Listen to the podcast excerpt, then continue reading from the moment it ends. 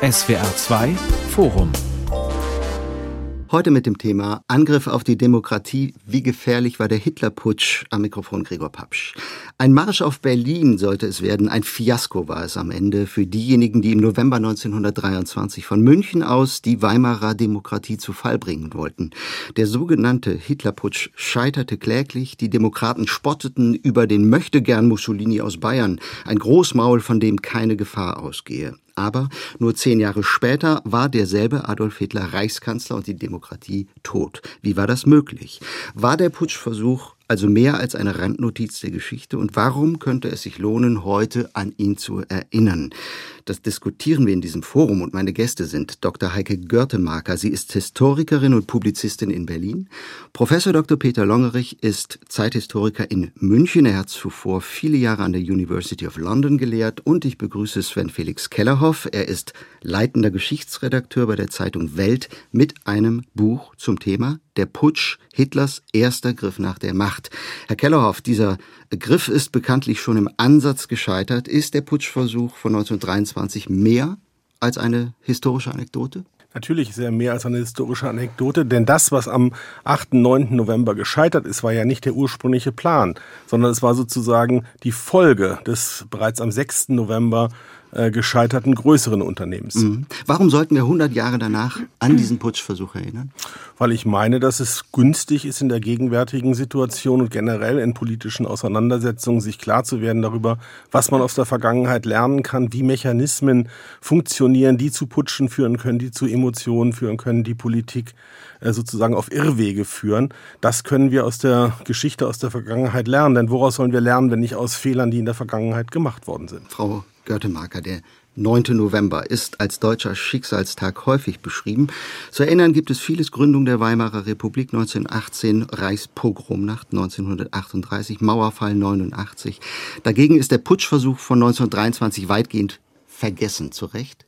Der Putschversuch vom 8. 9. November 1923 war der Versuch, die erste deutsche Demokratie zu beseitigen.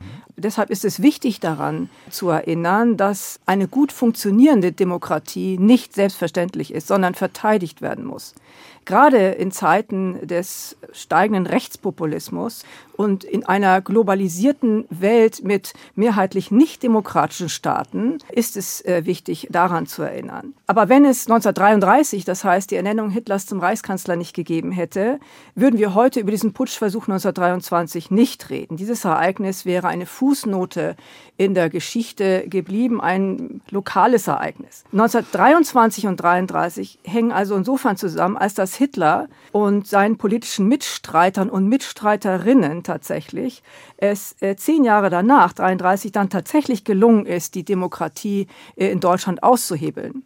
Aber daraus jetzt eine zwangsläufige Entwicklung zu konstruieren, wäre falsch. Hitler als politische Figur hätte zu jedem Zeitpunkt in diesen zehn Jahren verhindert werden können, ausgeschaltet werden können. Hm, Herr Longerich, äh, die Demokratie hat den Putsch überlebt. Ist sie nur noch mal davongekommen oder hat sich die Weimarer Republik dann doch als relativ stabil erwiesen? Nein, also die Demokratie ist, hat sozusagen großes Glück gehabt, diese Krise über, äh, überlebt zu haben. Es geht ja nicht nur um den Hitlerputsch, sondern es geht ja um die ganze große Krise des Herbstes 23. Und diese Krise ist nicht äh, dann letzten Endes zu Ende gegangen wegen der erfolgreichen Krisenbekämpfungspolitik der Regierung Stresemann, sondern die Krise ist einfach in sich selber zusammengefallen. Und was nun passiert ist, ist, ähm, dass die Ursachen, die zu dieser schweren Krise geführt haben, eben nicht beseitigt worden sind. Und in der nächsten schweren Krise, also in der Weltwirtschaftskrise ab 1929, sollten dann diese strukturellen, ungelösten Probleme wieder aufbrechen. Außer Kontrolle heißt Ihr Buch über das Krisenjahr 1923, an dessen Ende steht eben Hitlers Putschversuch. Jetzt hat das Frau Görtemarker eben schon angesprochen, das Jahr 1933. Führt ein direkter Weg von 23 zu 33? Nein, ein direkter Weg nicht. Aber natürlich, wenn man über 23 redet, hat man immer 33 im Blick, weil das eben der erste Versuch Hitlers gewesen ist. Das zeigt seine, auch seine kriminelle Energie, die er gehabt hat. Und man kann 33 nicht erklären, ohne auf 23 zurückzugehen. Also auf diesen Versuch, die Republik von rechts äh, zu stürzen. Mhm. Herr Kellerhoff, würden Sie auch so sehen? Das würde ich ähnlich sehen. In der Tat ist es ja so, dass Hitler sich danach seiner Haftzeit in Landsberg und äh, nach dem Wiederaufbau der NSDAP dafür entschieden hat, das zu gehen, was er einen legalen Weg nannte. Am Ende war das, was äh, am 30. Januar fortfolgende 1933 geschah, im strengen Sinne dann doch nicht legal, sondern hatte nur den Anschein der Legalität. Es wurden einige wichtige Verfassungsgrundsätze 33 durchaus gebrochen, aber das ist eher eine formale Frage. Hitler hat nach dem Scheitern des äh, Putsches entschieden, dass er es eben auf eine andere Art versuchen werde. Dann ist die NSDAP auch bei Wahlen angetreten. Das hat sie ja bis 1923 explizit ausgeschlossen. Und insofern ist da schon, so traurig das klingt, man kann es sagen, eine gewisse Lernkurve bei Hitler zu erkennen. Mhm. Okay, beamen wir uns kurz zurück, 100 Jahre in den äh, November 1923, die bekannte Szene. Hitler stürmt den Münchner Bürgerbräu-Keller, erklärt die Regierung in Berlin für abgesetzt. An seiner Seite äh, Generaloberst Erich Ludendorff, eine Symbolfigur der Republik Feinde. Am nächsten Tag dann ein doch sehr überschaubarer Marsch durch München München, der gleich von der bayerischen Landespolizei gestoppt wird. Es fallen Schüsse, alles löst sich auf, Hitler flieht, es gibt insgesamt 20 Tote. Zwei Tage später wird Hitler verhaftet, die NSDAP verboten. Herr Kellerhoff, Sie sagen, der Hitlerputsch war das Resultat einer groß angelegten politischen Verschwörung, die weitreichende Ziele verfolgt hat, dann aber in den ersten Novembertagen aus dem Ruder gelaufen ist? Richtig. Das ist das Unternehmen Herbstübung oder auch Herbstübung 23. In den Quellen taucht beides auf. Es handelt sich um eine ähm, reaktionäre Verschwörung, die von der Ordnungszelle Bayern, so wurde das damals genannt, ausging, die um die Person Gustav von Kahr, damals Generalstaatskommissar, aber auch um einige andere Figuren ausging und die darauf setzte, dass man den äh, Reichswehrchef Hans von Seegt in Berlin gewinnen könne den Reichspräsidenten Friedrich Ebert abzusetzen. Das ist sozusagen das äh, Gesamtkonzept dahinter. Und Segt war dem durchaus gegenüber aufgeschlossen. Er hat Anfang Oktober, es ist nicht datiert, handschriftlich und ohne Schreibkräfte oder Adjutanten einzubinden, eine Regierungserklärung, ein Regierungsprogramm verfasst. Das ist ausgesprochen ungewöhnlich, dass ein Reichswehrchef sich selber an seinen Schreibtisch setzt und von Hand äh, solche Dokumente verfasst. Also Segt war dem durchaus offen. Warum war Segt offen? Äh, meiner Ansicht nach war Segt offen, weil die Probleme, und die schildert Herr Longerich in seinem Buch sehr eindrucksvoll, wie ich finde, äh, so überhand genommen hatten. Wir hatten ja nicht nur die Hyperinflation, wir hatten auch noch die Ruhrbesetzung. Äh, wir hatten auch noch weitere Probleme. Wir hatten dann den befürchteten und gefürchteten Angriff der deutschen Kommunisten, den deutschen Oktober. Die wollten ja auch im Oktober und November 1923 die Macht übernehmen. Und dann setzte sich da obendrauf auch noch diese reaktionäre Verschwörung. Aber diese Verschwörung brach, nachdem Segt aus Gründen, die wir vielleicht noch erörtern werden, mhm. am 4. November zurückzog und am 6. November dieses Zurückziehen auch den Verbündeten Hitlers mitteilte. Hitler selbst war da nicht dabei bei dem Gespräch. Dieser, diese Verschwörung brach in sich zusammen. Und Hitler entschied an diesem Abend des 6. November, doch am Bürgerbräukeller äh, teilzunehmen an der Veranstaltung Gustav von Kahrs und eben dort einen Anstoß zu geben, wie er das verstand, damit Kahr, Losso, Seisser und die anderen Mitverschwörer doch noch diesen Putsch äh, beginnen würden. Und das haben sie, diesen Gefallen haben sie ihm dann nicht getan. Also im Grunde genommen ist der, das Geschehen im Bürgerbräukeller der Wurmfortsatz äh, der, äh, des Unternehmens Herbstübung 23. Mhm, Frau Görte-Marker, also zwei Namen sind jetzt gefallen. Gustav von Kahr, Generalstaatskommissar in äh, Bayern, so ein kleiner Diktator Bayerns kann man vielleicht sagen, und eben Hans von Seeg, der Reichswehrchef weit weg in Berlin. Würden Sie auch sagen, das sind so die zentralen Figuren an diesen ersten Novembertagen? Und ja, gar nicht mal Hitler? Nun, wir müssen äh, bedenken, dass rechte äh, Kräfte äh, schon im März 1920 in Berlin den Versuch eines Staatsstreiches unternommen haben. Auch damals ein Politiker, Wolfgang Kapp, ein General Walter von Lüttwitz. Und General Erich Ludendorff unterstützte diesen Staatsstreich auch schon damals, der ja nun im November 23 in München auch wieder beteiligt ist. Also im November 23 bot die politische Situation in Bayern beste Voraussetzungen für einen Staatsstreich, der ja der schon seit Jahren dort wirkenden rechtsextremen Kräfte. Bayern war ja seit 1919 ein Sammelbecken der völkisch-nationalen Gruppen der Hitler-Ludendorff-Putsch war dennoch zum Scheitern verurteilt. Man muss wissen, wir haben jetzt über Ernst von Seeg gesprochen, äh, den äh, Chef der Heeresleitung der Reichswehr in Berlin. Hitler trifft den ja noch am 11. März und drohte in diesem Gespräch, äh, das ist überliefert, er werde dafür sorgen, dass die Regierung in Berlin an die Laternenpfähle des Königsplatzes vor dem Reichstag kommt.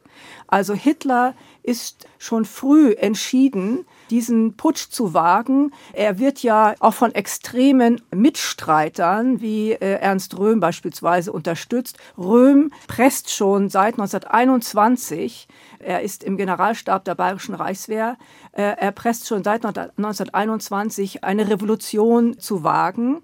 Denn äh, Röhm ist derjenige, der geheime Waffenlager angelegt hat in Bayern und im Grunde diese ganze völkische äh, Szene dort militarisiert. Mhm. Aber Hitler und seine Mitverschwörer gingen tatsächlich noch davon aus, dass Gustav von Kahr die bayerische Reichswehr und die bayerische Polizei sie unterstützen würden. Doch, wie wir gehört haben von K., entzog Hitler am, am späten Abend des 8. November seine Unterstützung, nachdem er erst im Bürgerbräukeller, genauso wie Otto von Lossow und Hans-Ritter von Seisser, also der Landeskommandant der Reichswehr in Bayern und der Chef der bayerischen Landespolizei, erklärt haben, sie würden mitgehen. Aber mhm. sie verweigern diese Unterstützung. Mhm. Und so ist im Grunde dieser Putsch schon von vornherein zum Scheitern verurteilt. Also Herr Longerich, sehr interessant. Hitler hätte es eigentlich bleiben lassen können. Er war vorgewarnt. Er hätte wissen müssen, dass der Putsch misslingt. Er hat dann aber trotzdem losgelegt. War das jetzt persönlicher Größenwahn oder traf er damit wirklich eine politische Stimmung? Ja, Größenwahn spielt bei Hitler natürlich immer eine Rolle, aber äh, ja. es ging vor allen Dingen darum, dass er nun seine Leute mobilisiert hatte für diesen Marsch auf Berlin und äh, der konnte sie nicht einfach nach Hause schicken. Also er musste etwas unternehmen, auch sozusagen durchaus wahrscheinlich dabei an seine historische Rolle in den in den späteren Geschichtsbüchern denkend. Aber ich wollte noch mal zurück zu diesen.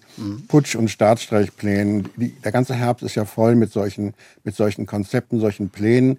Und wenn man das mal durchsortiert, dann haben wir so einmal diese Gruppe um Hitler-Ludendorff.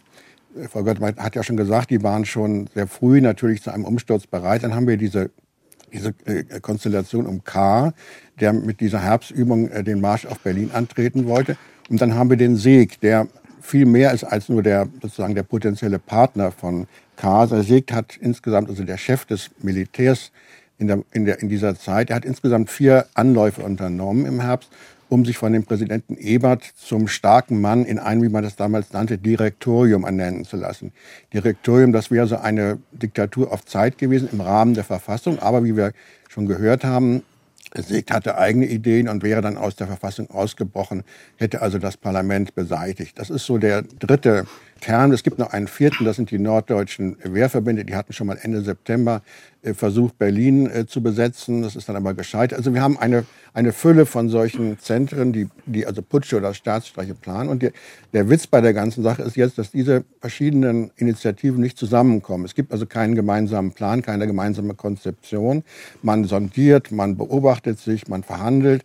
Aber es kommt letzten Endes nicht zu diesem breiten Bündnis. Und das, was wir eben am 8. 9. November sehen, das ist sozusagen die Schwundmenge. Das ist der verzweifelte Versuch von Hitler nun doch noch was aus dieser misslungenen Situation zu machen. Und hm, das ist eben, führt eben dazu, dass diese ganze Geschichte dann so als operettenhaft und, und, und blödsinnig im Grunde genommen wahrgenommen wurde. Aber eigentlich mhm. ist es eben der Rest eines sehr viel größer angelegten Staatsstreich und, und Putsch äh, mhm. Vorbereitungsgeschehen. Ich wäre da schon äh, mhm. der Meinung von Herrn Longer. Ich würde aber noch eine Winzigkeit dazu steuern. Es gibt eben am Nachmittag äh, des 6. November dieses Gespräch. Hitler ist selber nicht anwesend. Mhm. Äh, Gustav von Kahr und andere Vertreter seiner Gruppe äh, sprechen mit den Vertretern des Kampfbundes. Also das ist quasi ein Teil der Wehrverbände in äh, München und Oberbayern. Da gehört auch die SA zu mit anderen äh, Wehrverbänden. Und da teilt Karl mit, äh, nein, wir machen das jetzt nicht. Das Unternehmen äh, Herbstübung, Herbstübung 1923, das angesetzt war für den 15. November, findet nicht statt. Das erfährt der Chef des Kampfbundes, ein gewisser Hermann Kriebel, Oberstleutnant, und der äh, marschiert sofort zu Hitler. Und am selben Abend findet äh, in der Wohnung des politischen Chefberaters von Adolf Hitler, Max, von Erwin, Max Erwin äh, von Scheubner-Richter, eine Kriegsrunde statt. Und dort wird entschieden, und das äh, überliefert interessanterweise der Kammerdiener dieses Herrn äh, von Schäubner-Richter äh, in einem Bericht für das NSDAP-Hauptarchiv. Dort wird entschieden, tatsächlich loszuschlagen. Anfangs noch loszuschlagen in der Nacht vom 10. auf den 11., also Samstag zu Sonntagnacht. Und dann wird bekannt, dass äh, Gustav von K. für den Abend des 8. November zu einer geschlossenen Veranstaltung in den Bürgerbräukeller einlädt. Und nach meinem Verständnis der Quellen äh, ist es so, dass in diesem Moment Hitler Fracksausen bekommt. K. könnte doch bei dieser Rede am 8. November im Bürgerbräukeller irgendetwas verkünden, was ihn Hitler ausschließt. Das hat K. gar nicht vor. K. wollte sozusagen eine Rückzugspositionierung vornehmen. Und Hitler hat aber den Eindruck, er fände sich jetzt in einem Wettlauf zum Staatsstreich. Und mhm. das ist der eigentliche Impuls nach meinem Verständnis, dass Hitler dann, wie Herr Longerich es völlig richtig gesagt hat, natürlich, zu dieser operettenhaften Schnellschuss greift. Das ist ja auch der Ausgangspunkt, den ich habe. Ein Jahr Vorbereitung. Hitler redet ja seit Mussolinis Marsch auf Rom, der auch kein Marsch auf Rom war, äh, davon das Gleiche zu machen. Ein Jahr Vorbereitung und dann kommt so ein lächerlicher Sturm im Wasserglas, wie auch Zeitungen damals kommentiert haben, dabei heraus. Das fand ich äh, erklärungsbedürftig. Frau Görtemarker, Benito Mussolini, der Name ist gerade gefallen, Hitlers großes Idol, ein Jahr zuvor der sogenannte Marsch auf Rom. Kann man sagen, ohne Mussolini hätte es den Hitlerputsch nie gegeben?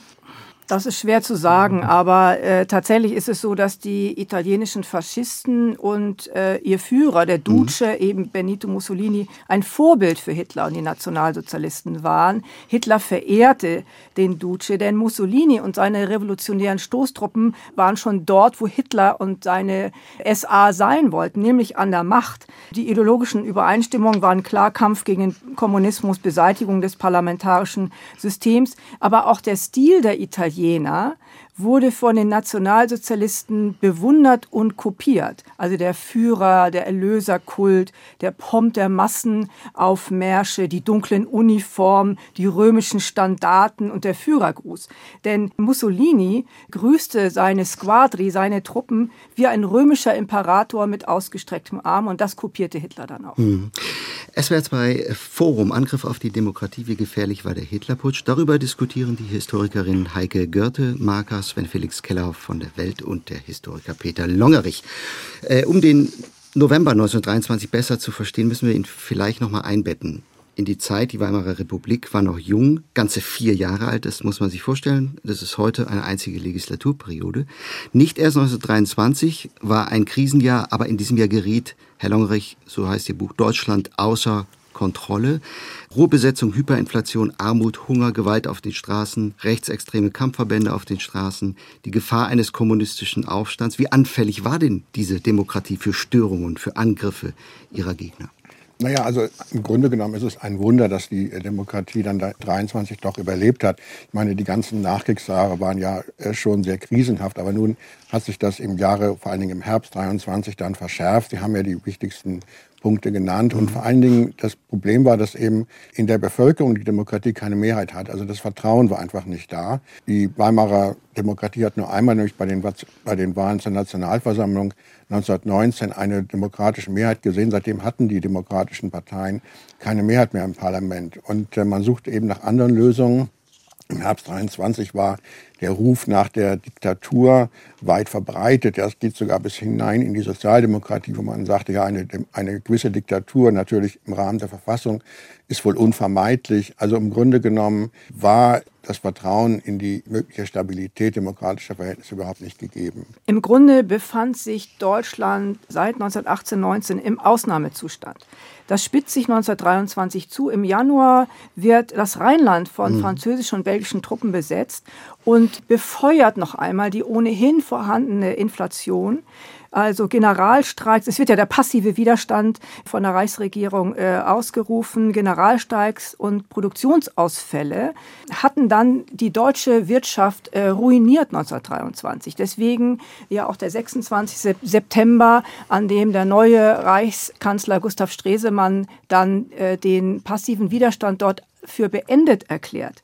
Denn die Kosten äh, dieses Widerstandes überstiegen einfach die Reichsfinanzen. Die Notenbank druckte immer mehr Geld. Äh, das war nichts mehr wert. Die Preise stiegen. Ersparnisse ganzer Generationen wurden vernichtet. Die Menschen verarmten. Und diese Hyperinflation befand sich im Herbst 1923 auf dem Höhepunkt. Ein Kilogramm Brot kostete im Oktober 14 Millionen Mark.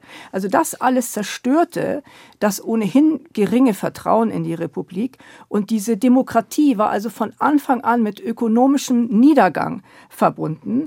Vor diesem Hintergrund radikalisieren sich die extrem Linken und äh, die nationalen Rechten zunehmend und arbeiten im Grunde äh, beide äh, Seiten auf den Sturz der Reichsregierung hin. Äh, kurz gesagt, es herrschte Bürgerkrieg. Umsturzpläne gab es eben nicht nur von rechts, auch von links. Wie groß war denn diese Gefahr? Wie realistisch war ein kommunistischer Aufstand im Oktober 1923? Also es war sehr realistisch in der Wahrnehmung der politisch Verantwortlichen. Mhm. Es gab die Befürchtung in den damals aktiven Gruppen in der Regierung bei Stresemann, bei Ebert vor einem großen kommunistischen Putsch. Das war auch nicht unbegründet, denn äh, aus Moskau kamen entsprechende Anweisungen. Davon wusste zum Teil die Reichsregierung auch durch Spione oder durch äh, abgefangene Nachrichten. Es floss viel Geld aus Moskau nach Berlin, nach Deutschland, um Waffen zu kaufen, um Quartiere für proletarische Hundertschaften, die einsatzbereit zusammengeführt warten sollten, dass es losgeht. Und inzwischen sind 2003 und 2014, 15 zwei Quellenbände mit Materialien aus russischen Archiven erschienen. Da käme man heute wahrscheinlich nicht mehr dran an das Material, die ganz klar zeigen, dass auch die Kommunisten selbst, die KPD und äh, Leo Trotzki in Moskau damit gerechnet haben, dass sie einen solchen Umsturz schaffen könnten. Das Ziel war, zum 9. November 1923 die Macht in Berlin zu übernehmen. Und die Quellen, die da nachlesbar sind, äh, die zeigen, dass das wirklich ernst gemeint war. Es zeigte sich dann im Hamburger Aufstand, dass das genauso eine Chimäre war, wie das, was später Hitler gemacht hat. Und für mich ist das der Ausgang dieses Hamburger Aufstandes mhm. der entscheidende Wendepunkt. Denn in diesem Moment erkennt Friedrich Ebert, dass er sehr wohl gegen die Kommunisten vorgehen kann. Er setzt dann die Reichsexekution, also das Einschreiten des Reiches auch mit militärischer Gewalt gegen die rot-rote Regierung in Sachsen, in Dresden durch. Das führt wiederum dazu, dass die SPD ihre Minister aus dem Kabinett Stresemann zurückzieht. Hans von Seegt sieht, äh, das Problem der Kommunisten wird von diesem Reichspräsidenten ernsthaft angegangen. Der nimmt keine Rücksicht darauf, dass seine eigene Partei, die SPD, damit nicht einverstanden ist. Dann halte ich, Seegt, diesem Reichspräsidenten auch die Treue. Und in diesem Moment äh, kommt dieses ähm, Zusammenbrechen ist jetzt sehr stark verkürzt, was mhm. ich sage, aber dieses Zusammenbrechen auch des Unternehmens Herbstübung, Herbstübung 1923 äh, in Gang. Also für mich ist dieser, diese Wechselwirkung zwischen Hamburger Aufstand und dem, was wir zwei Wochen später, nur zwei Wochen später mhm. äh, in München sehen, absolut essentiell. Ganz kurz äh, noch, Herr Longerich, wie beurteilen Sie das? Kam die Bedrohung 1923 für die Republik gleichermaßen von links wie rechts? Also zunächst mal hat Herr Keller recht. Es geht mhm. natürlich darum, dass sich hier rechts und links gegenseitig aufgeschaukelt haben.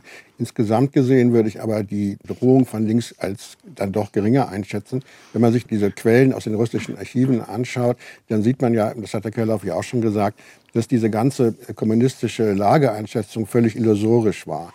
Das war die Lageeinschätzung auf der Rechten eigentlich nicht. Die Rechte hatte eine realistische Chance, eine Militärdiktatur zu etablieren, die Kommunisten nicht. Die hatten auch nur Unterstützung durch die Sozialdemokraten in Sachsen und Thüringen und die Sozialdemokraten waren dann sehr zurückhaltend äh, und haben es abgelehnt, einen Generalstreik anzuzetteln. Und dann hat man eben dieses Hamburger Unternehmen sozusagen als Ersatzlösung benutzt, vermutlich doch wohl in erster Linie, um sozusagen den, der kommunistischen Internationale in Moskau zu imponieren. Also das heißt, es ist natürlich ist ein wichtiges Element. Man, man muss das äh, hier mit einbeziehen, aber ich würde es in der Bedeutung, würde ich diese, diese Umsturzversuche von links äh, geringer einschätzen als die Chancen von rechts. Frau Görtemager, in Berlin heißt ab Mitte August der Reichskanzler Gustav Stresemann. Äh, wie ist die Arbeit seiner Regierung zu bewerten? Wir reden jetzt über die rechten Ränder, die linken Ränder, aber die Regierung selbst, wie einflussreich war sie damals überhaupt? Immerhin hat sie die Ruhrbesetzung beendet. Äh, die Stimmung hätte sich doch eigentlich auch beruhigen können, oder? Gerade die Beendigung des passiven Widerstandes am 26. September durch Stresemann befeuert ja noch einmal die extremen Ränder. Das wird ja nun nicht als eine vernünftige Politik angesehen, die es ja war. Es war eine, ein Gebot der Vernunft, diesen passiven Widerstand, diese Streiks und Kämpfe dort zu beenden, weil das Land bankrott war. Ja, aber das äh, war den Extremisten natürlich vollkommen wurscht. Sie sehen Stresemann als einen Verräter Deutschlands, der einknickt äh, vor dem Erzfeind Frankreich. Also das befeuert im Grunde auch nochmal die Umsturzpläne, dass man hier jetzt sagt, jetzt ist aber Schluss, wir müssen jetzt endlich was machen und diese Reichsregierung muss endlich weg. Also diese Krise von 1923, die hat ja sieben oder acht äh, verschiedene Brennpunkte und die Regierung Stresemann war natürlich einfach völlig überfordert in dieser Situation und es wäre wahrscheinlich auch jede andere Regierung völlig überfordert gewesen. Und was immer er auch tat, Sie haben jetzt äh, die Beendigung des passiven Widerstands an der Ruhr erwähnt, hatte dann Konsequenzen, die nicht absehbar waren. Auch zum Beispiel diese Exekution gegen Sachsen, also die Beseitigung der sozialistisch-kommunistischen Regierungen dort. Äh, das hat zwar dazu geführt, dass, die Bayern, dass den Bayern ein, der Vorwand für den Aufmarsch in Franken dann fehlte. Aber auf der anderen Seite hat es sofort natürlich zum Zusammenbruch der Regierungskoalition geführt. Die Sozialdemokraten konnten die Regierung nicht länger mittragen. Also alles, was man in einer solchen Situation als verantwortlicher Politiker tut, hat dann unabsehbare Folgen und äh, es ist dann die, besteht dann die Gefahr, dass eben die Krise über einen zusammenschlägt. Ich würde dann aber doch noch gern mal eine Lanze äh, für Gustav Stresemann brechen. Ich halte tatsächlich von der Politik, die Gustav Stresemann macht, in der von äh, Herrn Loggerich eben vollkommen richtig beschriebenen scheinbar ausweglosen Situation äh, für eine ganz herausragende politische Leistung. Auch äh, das Zusammenspiel mit Ebert, das nicht einfach war. Die haben sich auch angeschrien, die zwei das hat dann schon dieses, diesem Land in einer Situation, die um Dimensionen schwieriger war als selbst heute die Lage, bei all unseren Problemen, die wir haben, sehr, sehr gut getan. Und von daher würde ich da gerne für den großen Reichskanzler, den wir alle nur als äh, Außenminister und Friedensnobelpreisträger kennen, für den großen Reichskanzler Gustav Stresemann und seine hunderttägige Regierung eine Lanze brechen. Ich stimme da vollkommen zu. Stresemann war tatsächlich die Stimme der Vernunft in dieser Situation. Aber was wir nicht vergessen dürfen, ist ja der lange Vorlauf, der verlorene Krieg, die verordnete Demokratie, sage ich mal, der Regime Change, der gefordert war äh, 1918 als Vorbedingung für, eine, für Waffenstillstandsverhandlungen, äh, empfunden als Demütigung, nationale Schande. Äh, dann der Versailler Friedensvertrag, ebenfalls eine Demütigung mit dem Kriegsschuldartikel 231, äh, Arbeitslosigkeit, Hunger, das können wir uns heute so nicht mehr vorstellen. Und vor diesem Hintergrund dann noch Rheinlandbesetzung und Hyperinflation. Also Stresemann stand wirklich auf verlorenem Posten. Ich meine, man muss einfach sehen, wir als Demokraten, wir suchen natürlich eine Figur, die den Laden hätte zusammenhalten können oder die die Krise durchgestanden hätte. Und da haben wir nun den Stresemann, der jemand war, der äh, eigentlich noch überzeugter Monarchist war, aber sich doch begonnen hatte, mit der Demokratie äh, anzufreunden und hier eine, natürlich auch versucht hat, eine positive Politik zu betreiben. Aber ich bin da eher was diese Situation anbelangt, pessimistisch. Ich meine eben, ähm, dass eine solche komplexe Situation einfach nicht mehr steuerbar ist, auch nicht für einen so klugen und gewieften und, und taktisch klugen Mann wie Stresemann, sondern dass hier einfach, muss es einfach eingestehen, es ging nichts mehr. Stresemann war auch persönlich, Anfang November, er war einfach persönlich fertig. Er war mit, den, mit seiner Kraft am Ende.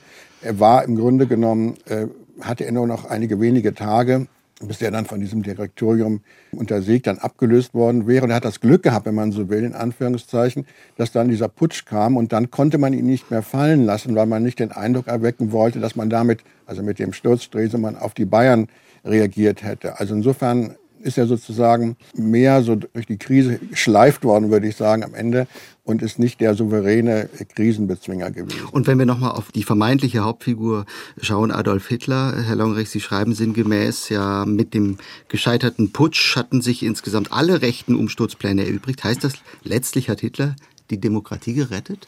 Naja, wenn man das etwas ironisch äh, zuspitzen würde, dann könnte man das so sagen. Also mit diesem mhm. misslungenen Putsch waren diese Putschpläne eben obsolet und die Regierung konnte eben, äh, der Reichspräsident konnte jetzt nicht mehr äh, zu diesem Mittel greifen und nun selber eine, so etwas wie eine Diktatur einrichten. Das war äh, einfach nicht, also man muss einfach sich die Presse ansehen in der Zeit. Äh, das war einfach nicht mehr möglich und man hat dann eben weiter gewurstelt. Ich denke, es gibt zwei wichtige Punkte, nämlich zum einen, äh, dass die im Grunde genommen die Demokratie nicht die nötigen Lehren aus dieser Krise gezogen hat. Das hätte insbesondere äh, bedeutet eine konsequente Bekämpfung des Rechts- und auch des Linksextremismus. Das Zweite ist aber, dass die Rechte äh, durchaus ihre Lehren gezogen hat und dann eben 1933 dieses Bündnis, was 23 nicht zustande gekommen ist, zwischen Rechtskonservativen und Rechtsextremisten äh, zustande gebracht hat. Also die einen haben wenig gelernt und die anderen haben sehr viel gelernt. Mhm. Da würde ich Ihnen schon durchaus äh, zustimmen, auch hinsichtlich der äh, Frage, dass die Politik damals tatsächlich außer Kontrolle war. Ich möchte aber auch darauf hinweisen, dass es eben, ich glaube auch nicht, dass Sie das sagen wollten, Herr Longerich, keinen Automatismus gibt in Richtung Hitler. Also ich glaube, Frau Görtemacker hat es vorhin schon angedeutet, die Republik stabilisiert sich durch Glück, durch alles das, was Sie eben korrekterweise beschrieben haben, gar kein Dissens. Aber sie ist dann tatsächlich für fünf Jahre erstaunlich stabil, wenn man sich äh, anschaut, von welchem Standpunkt sie ausgeht. Und in diesen fünf Jahren und eigentlich auch noch bis in ja, den, den Dezember 1932, sogar vielleicht in den Anfang Januar 1933 hinein, gab es überhaupt keine Notwendigkeit und keine Zwangsläufigkeit, Hitler zum Reichskanzler zu ernennen. Äh, Hitler hätte auch noch im Januar 1933, also Mitte Januar, bei der Lippewahl zum Beispiel scheitern können. Und 1932 im Dezember, am 8. Dezember, steht die NSDAP vor der Spaltung. Also es gibt viele, viele Gelegenheiten, und Sie, Herr Longerich, als Hitler-Biograf wissen das ja noch viel besser als ich und haben das alles aufgeschrieben. Viele, viele Gelegenheiten, bei denen äh, der Weg zur Reichskanzlerschaft Adolf Hitlers 1933 hätte abgebogen werden können. Es ist eigentlich ein ziemlich unwahrscheinliches Schicksal, was äh, die Weimarer Republik da leidet, aber wir wissen, sie hat sie erlitten. Tatsächlich, 1923, 24 war Hitler politisch eigentlich am Ende. Mhm. Also NSDAP war natürlich nach dem Putsch verboten, die SA, der völkische Beobachter, die völkische Bewegung in ein, äh, äh, zeigte sich zerstritten. Aber tatsächlich die Haft, die Umstände in Landsberg ermöglichten es ihm und seinen politischen Mitstreitern und Mitstreiterinnen, das muss auch erwähnt werden, sich erneut zu sammeln. Denn in Landsberg, der äh, Leiter der, der Festungshaftanstalt äh, Otto Leibold, Oberregierungsrat, sympathisierte tatsächlich mit den Putschisten. Er sah diese äh, Putschisten nicht als Staatsfeinde, sondern als, als deutsche Patrioten und ermöglicht eben eine Versammlung, im Grunde freie Kommunikation. Die lebten dort wie im Hotel. Gönner, Anhänger, freigekommene Putschisten konnten sich wieder austauschen. Und Hitler wird dann schon nach einem Jahr äh, wieder äh, entlassen. Und man sieht daran, dass eben vor allen Dingen an dieser Haft, dass der Antisemitismus und die Republikfeindschaft bis tief in die bayerische und in die deutsche Gesellschaft reichte. Hitler hat ja schon mächtige, finanzkräftige, einflussreiche Gönner und äh, hält erst recht Zulauf dann in der Haft, aber äh, dann auch durch den äh, Prozess äh, im April 24, März, April 24 in München. Er kann sich inszenieren als Retter Deutschlands. So überlebt er äh, tatsächlich. Aber wie Herr Kellerhoff schon sagte, eigentlich war die NSDAP bis 28, 29, Ihren Kirschau sagte das mal so schön, ein Ärgernis am Rande. Aber sie blieb, sie existierte weiter und mhm. Hitler existierte weiter als Politiker. Und so ist auch zu erklären, denke ich, dass er dann ja sehr bald schon die Niederlage von 1923 in einen Opfergang umgemünzt äh, hat. Ne? Hat den November ja. gefallenen Ehrentempel errichten lassen und so weiter. Eine große Symbolpolitik hat die Niederlage, die Schmach in den Kult umgewandelt. Ja, aber es gibt noch andere Zusammenhänge zwischen, zwischen 23 und 33. Man muss mal denken an die Millionen von meistens Angehörigen der Mittelschicht, die in der Inflation ihre, ihre Geldvermögen verloren hatten und die nun weitgehend vergeblich äh, eine Entschädigung, eine Aufwertung forderten. Und das hat der Staat nicht gemacht, weil der Staat natürlich selber ein Gewinner der Inflation gewesen ist. Er ist eine schuldenlos geworden. Und diese Millionen von unzufriedenen Menschen wählten nun, die wussten nicht so richtig, was sie, wen sie wählen sollten, wählten vor allen Dingen Splitterparteien die 1928 schon, glaube ich, 14 Prozent der Stimmen vereinigten. Und das ist ein Potenzial gewesen, was dann in der Krise von der NSDAP mit, mit diesen äh, großen Parolen aufgesaugt werden konnte. Also diese Verelendung von Teilen des Mittelstandes, die politische Zersplitterung, das sind so wichtige Voraussetzungen, die dann in der Wirtschaftskrise zu diesem großen NSDAP-Wahlerfolg beigetragen haben. Mhm. Herr Kelloff, Sie haben das vorhin am Anfang der Sendung schon angedeutet. Hitlers zweiter Griff nach der Macht 1933 war dann erfolgreich. Was hätte er zehn Jahre nach dem ersten Versuch anders gemacht? Also welche Schlüsse hat er aus, dem, aus der Novemberschmach gezogen? Da hat Herr Longerich schon völlig mhm. äh, richtig darauf hingewiesen, dass diesmal das Bündnis äh, mit einem Teil der reaktionären Rechten, also hier konkret mit dem Kreis um Franz von Papen, äh, funktioniert hat. Franz von Papen ist meiner Ansicht nach ein unterbeachteter, nämlich ein ausgesprochen negativer. Also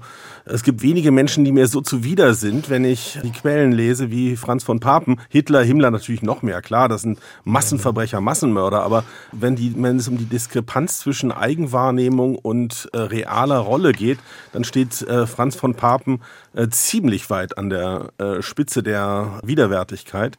Da hat das funktioniert und dann war inzwischen auch mit Paul von Hindenburg ein Reichspräsident mit den entsprechenden äh, Kompetenzen im Reichspräsidentenpalais in der Wilhelmstraße 73, der bereit war, ein solches Bündnis von oben gewissermaßen äh, zu unterstützen. Das wäre Friedrich Ebert nie gewesen. Hans von Seeckt hätte Friedrich Ebert im Rahmen eines äh, Militärputsches irgendwann absetzen müssen, weil Ebert das einfach nicht mitgemacht hätte.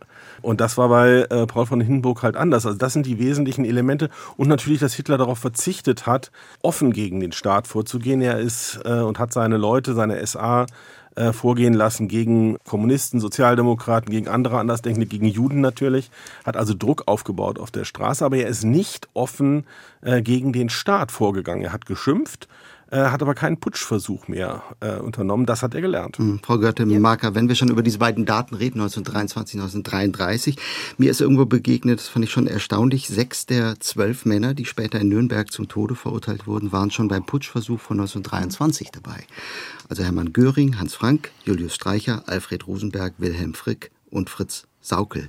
Lässt sich auch daraus eine, ja, wie soll man sagen, Kontinuität ablesen?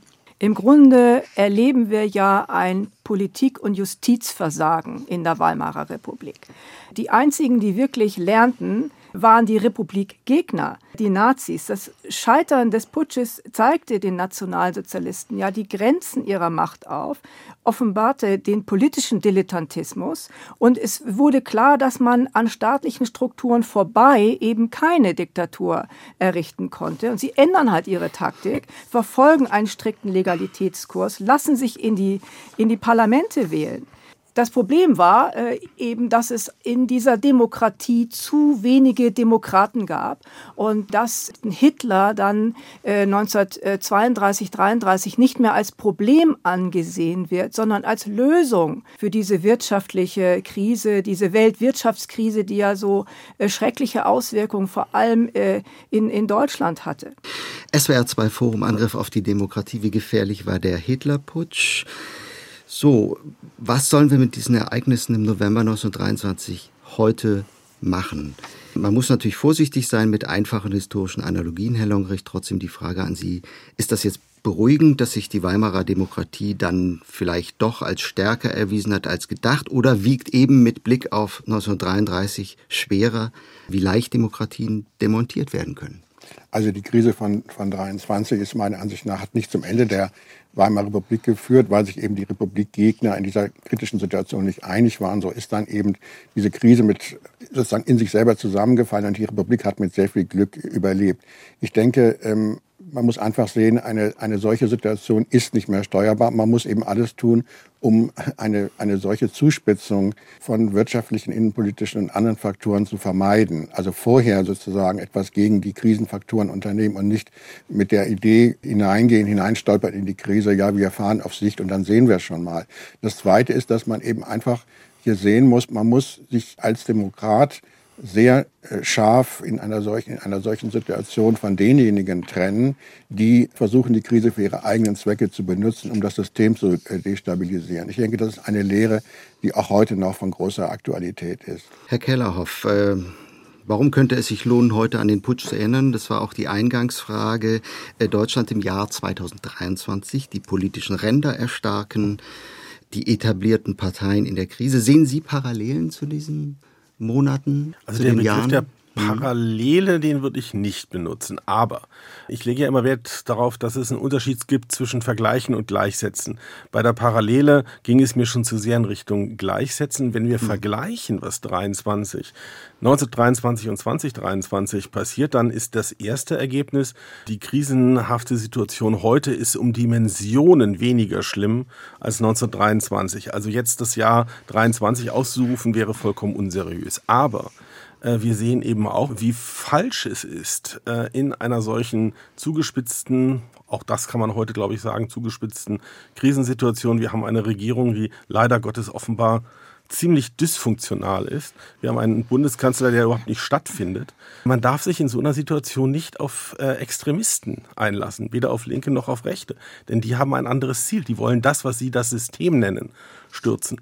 Es ist wirklich eine Frage, in der äh, Demokraten zusammenstehen müssen. Menschen auch unterschiedlicher Meinungen im Detail müssen sich auf einen Konsens einigen, auf einen Grundbestand. Den haben wir mit dem Grundgesetz. Das äh, sollten wir nicht äh, leichtfertig aus der Hand geben. Und äh, es ist eben wirklich einfach überhaupt kein Weg, sich mit Extremisten einzulassen. Und diese Diskussion um äh, Brandmauern, Hü oder Hot, das ist einfach das Instrumentalisieren dieser zentralen politischen Aussage keine Kooperation mit Extremisten für einen parteipolitischen Kampf. Ich fand das sehr störend, denn natürlich darf und kann die CDU mit der AfD nicht zusammenarbeiten. Das geht einfach nicht. Das sind Menschen, die in ihrem Denken, wenn ich an führende Figuren wie Björn Höcke, Alice Weidel, Alexander Gauland jetzt nicht mehr so aktiv denke, die sind einfach verortet im Rechtsextremismus. Da hilft auch nichts, irgendwelche Dinge zu sagen, dass es eben doch demokratisch gewählt sein. Die NSDAP war auch in dem Sinne demokratisch gewählt, aber sie wurden dadurch nicht zu Demokraten. Die Wahlen waren in Ordnung bis 1932 wohlgemerkt, bis äh, November 1932. Die demokratische Wahl macht Politiker oder Parteienvertreter nicht zu Demokraten. Mhm.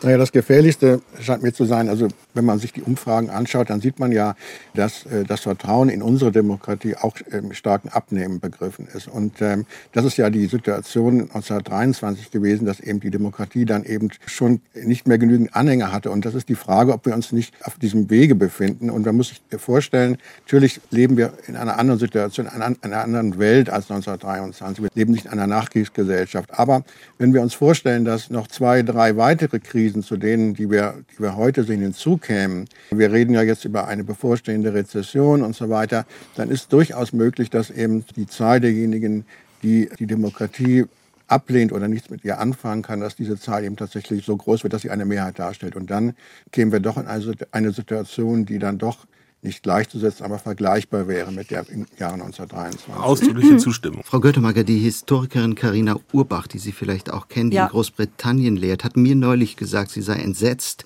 äh, wie vor allem in Großbritannien, aber eben auch in Deutschland gerade rechter und linker Antisemitismus zusammenfinden. Das erinnere sie schon an die 20er Jahre.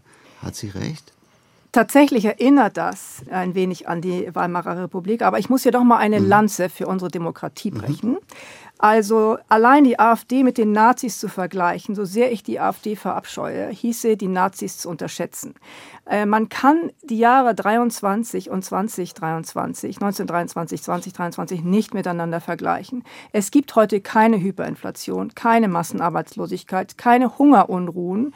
Es patrouillieren keine völkischen Milizen durch unsere Städte. Trotz der aktuellen Wirtschaftskrise zählt Deutschland zu den reichsten Staaten der Welt. Wir sehen natürlich äh, heute, das Parteiensystem ist komplizierter äh, geworden als noch in den 60er, 70er, 80er Jahren. Der Rechtspopulismus bedroht auch die parlamentarische Demokratie. Wir sehen einen wachsenden Antisemitismus auf deutschen Straßen und schwächelnde Volksparteien. Aber dennoch sind wir, würde ich schon sagen, ein gefestigtes demokratisches System, haben einen funktionierenden Rechtsstaat. Und wir wissen heute eigentlich auch, dass eine Demokratie wehrhaft sein muss. Und das war vor 100 Jahren anders. Also wenn ich die Erfahrung von 23 in einem Satz zusammenfassen müsste, dann würde ich sagen, Demokratien sind in Krisen gefährdet. Das ist einfach so. Und natürlich hat Frau Göttemacher jetzt viele Punkte genannt, die für unsere Demokratie sprechen. Aber die Aussage bleibt eben so stehen, meiner Ansicht nach. Mhm. Dem würde ich auch zustimmen. Also Frau Göttemacher, ich bin da, glaube ich, eher Zweckpessimist. Das hat einen einfachen Grund. Ich lasse mich lieber positiv als negativ überraschen. Äh, vieles von dem, was Sie gesagt haben, würde ich zustimmen. Meine Stimmungslage ist im Moment leider, und so habe ich auch Sie, Herr Longerich, verstanden, ein bisschen düsterer gestimmt als die Ihre. Im Grunde genommen finde ich das schön, dass Sie äh, so positiv gestimmt sein können in dieser Situation im November 2023. Ja, aber man muss doch mal tatsächlich die Kirche im Dorf lassen. Wenn wir 2023 mit 1923 vergleichen, dann sehen wir doch, wie chaotisch dieses System damals war, dass es nicht gesichert war, dass es eine bürgerkriegsähnliche Verfassung war war, äh, dort auf den Straßen. Und das gibt es alles nicht. Ich meine, partiell natürlich. Man, man hat versagt, die Justiz hat versagt, die Politik hat versagt. Aber ich denke, so weit sind wir heute noch nicht. Da sind wir noch nicht. Angriff auf die Demokratie. Wie gefährlich war der Hitlerputsch? Das war das Thema heute im SWR2 Forum. Es haben diskutiert die Historikerin Heike Görtemarker, Sven Felix Kellerhoff, leitender Geschichtsredakteur bei der Zeitung Welt und der Historiker Peter Longerich. Hinweise zu den erwähnten Büchern finden Sie auf swr2.de-forum. Herzlichen Dank für diese Diskussion. Ihnen allen danke fürs Zuhören. Bleiben Sie uns gewogen. Hören Sie das Forum gern auch rund um die Uhr als Podcast überall dort, wo es Podcasts gibt. Mein Name ist Gregor Papsch.